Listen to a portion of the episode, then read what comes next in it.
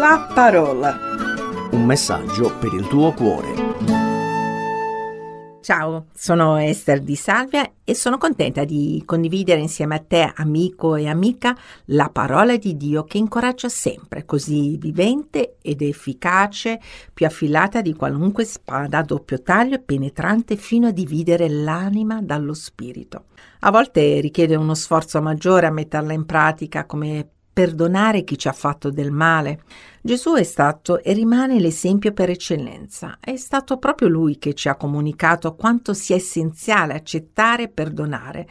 Se non accettiamo di aver ricevuto un torto, una violenza, una ingiustizia o quant'altro ci possa essere capitato, non potremo neanche perdonare chi ha recato l'offesa. Il primo passo, dunque, consiste nell'accettare il successivo, il perdono. Ogni esperienza che facciamo, anche penosa, tende a migliorarci e a maturare. Se non impariamo a perdonare il male, lo facciamo a noi stessi. Come si può essere sereni se dentro di noi albergano i sensi di colpa, l'odio, il risentimento, la collera? Per forza di cose il nostro organismo viene avvelenato da questi sentimenti e potrebbe finire persino con l'ammalarsi. Perdonare vuol dire lasciar perdere, lasciare andare il passato che ci schiaccia, i torti subiti. Ciò non significa giustificare il comportamento sbagliato altrui o mettersi nella posizione di chi è disposto a subire ulteriori torti. Consiste piuttosto nel rendersi conto che il perdono fa bene innanzitutto a noi. Dal perdono possiamo trarre solo giovamenti e sarai d'accordo con me che abbiamo molto da guadagnare. Vivremo con un senso di leggerezza, di libertà, rendendo la nostra vita ancora più appagante. Questo è il messaggio racchiuso nel famoso detto che afferma la miglior vendetta è il perdono. Quando penso al tema sul perdono mi viene sempre in mente un personaggio biblico vissuto al tempo di Gesù. Oggi insieme a te vorrei appunto considerare uno dei dodici discepoli, Simone, detto Pietro, che di mestiere faceva il pescatore con suo fratello Andrea. Proprio quest'ultimo fu il primo degli apostoli ad essere chiamato e fu lui che lo condusse da Gesù. Gesù, fissando lo sguardo su di Pietro, disse, Tu sei Simone, il figlio di Giovanni, ti chiamerai Cefa, che vuol dire pietra. Gli ebrei usavano cambiare il nome o per indicare il carattere di uno oppure per qualche fatto che accadeva. Pietro era di carattere impulsivo, in effetti era sempre colui che si esponeva in primo piano rispetto ad altri undici discepoli davanti al maestro. Era irruente, certamente generoso. Dopo la chiamata, in tre anni di contatto giornaliero con il maestro, divenne il leader degli apostoli ed imparò molte cose, vide molti miracoli, morti che risuscitavano, ascoltò tante parabole, aveva acquisito tanta conoscenza. Tutto questo bagagliaio aveva trasformato la sua vita? Era riuscito a seguire le orme del suo maestro senza commettere errori? Beh, devo dirti che commise degli errori. Essendo umano, questo era decisamente naturale. Nei Vangeli possiamo notare come in diverse occasioni pensò che la sua fede fosse così forte da combattere ogni tempesta, vento, ma si destabilizzò in un attimo.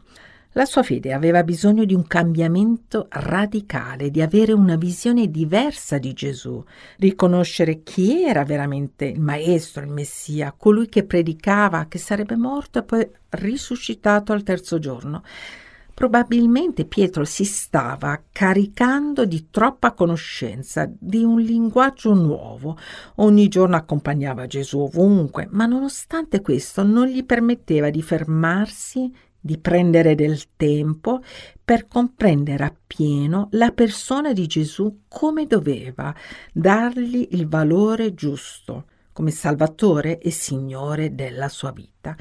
Ma qualcosa di straordinario stava arrivando per questo discepolo che contribuì alla sua reale conversione di seguire le orme di Gesù. Prima che il maestro venisse arrestato, rivolse queste parole a Pietro.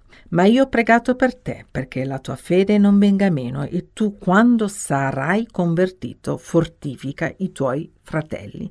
È forte notare come Gesù in questa occasione lo chiamò Simone, Simone, ho pregato per te. E poi successivamente nel nel discorso dopo averlo invitato a convertirsi seriamente, lo chiamò Pietro come nome che aveva scelto al momento della chiamata come suo discepolo.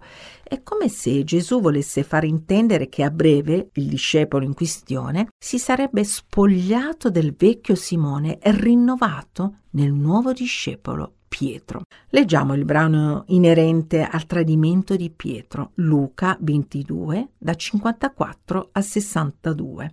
Dopo averlo preso, lo condussero via e lo fecero entrare nella casa del sommo sacerdote. Pietro lo seguiva da lontano. Siccome avevano acceso un fuoco in mezzo al cortile e si erano seduti attorno, anche Pietro si sedette in mezzo a loro. Vedutolo seduto presso la fiamma, una serva fissandolo disse: Anche questi era con lui. Ma egli negò dicendo: Donna, non lo conosco. Poco dopo un altro lo vide e disse: Anche tu sei di loro.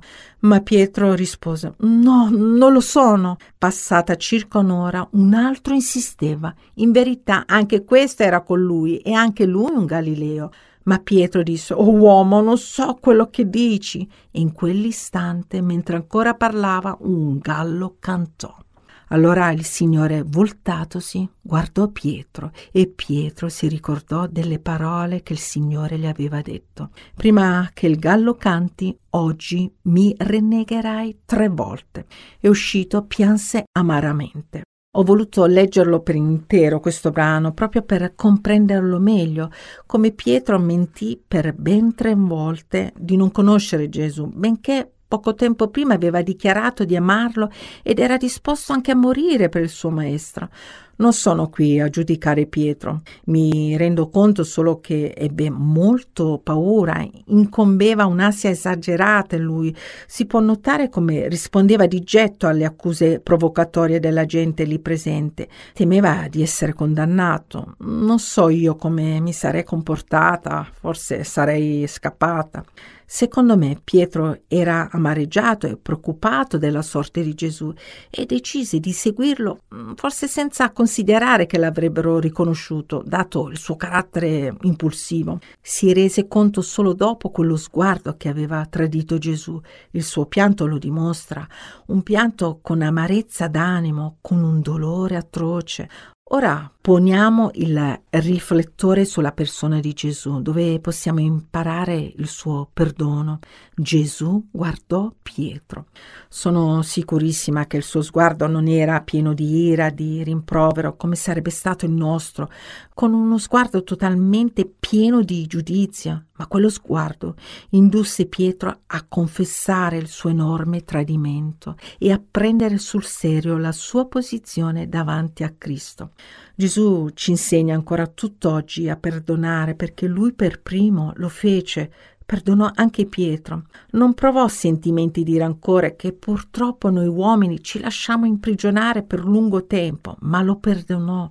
Ascolta queste parole dopo la risurrezione di Gesù e lo comprenderai. Marco 16, versetto 5. Alcune donne si recarono al sepolcro, videro un giovane seduto sulla destra, vestito di una veste bianca, ed ebbero paura. Ma egli disse loro, non abbiate paura, voi cercate Gesù Nazareno il crocifisso, è risorto, non è qui, ecco il luogo dove l'avevano deposto. Ora andate, dite ai suoi discepoli e a Pietro che egli vi precede in Galilea, là lo vedrete come vi ha detto. Avrai notato anche te come i discepoli vennero menzionati in un modo generico, mentre quel discepolo perdonato per il suo tradimento fu chiamato per nome. Ora Pietro poteva dichiarare a Gesù quanto aveva detto precedentemente, ma questa volta con piena certezza e con consapevolezza. Tu sei il Cristo, il figlio del Dio vivente. Ti invito, amico, amica, Cambia te stesso, cambia la tua visione della vita, riconoscilo come fece Pietro, volgi lo sguardo verso Gesù, pieno di amore e di perdono.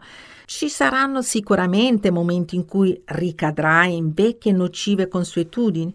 Non preoccuparti perché è normale, direi umano, ma Gesù ti alzerà dandoti nuove forze Impariamo a nostra volta a perdonare. Allora Pietro gli si avvicinò e gli disse, Signore, quante volte dovrò perdonare al mio fratello se pecca contro di me? Fino a sette volte? E Gesù gli rispose, non ti dico fino a sette, ma fino a settanta volte sette. Ti ringrazio per la tua attenzione. Un saluto da Esther. La parola. Un messaggio per il tuo cuore. Se ti è piaciuto questo programma, allora scarica l'app di CRC e scopri di più. Condividilo con gli amici.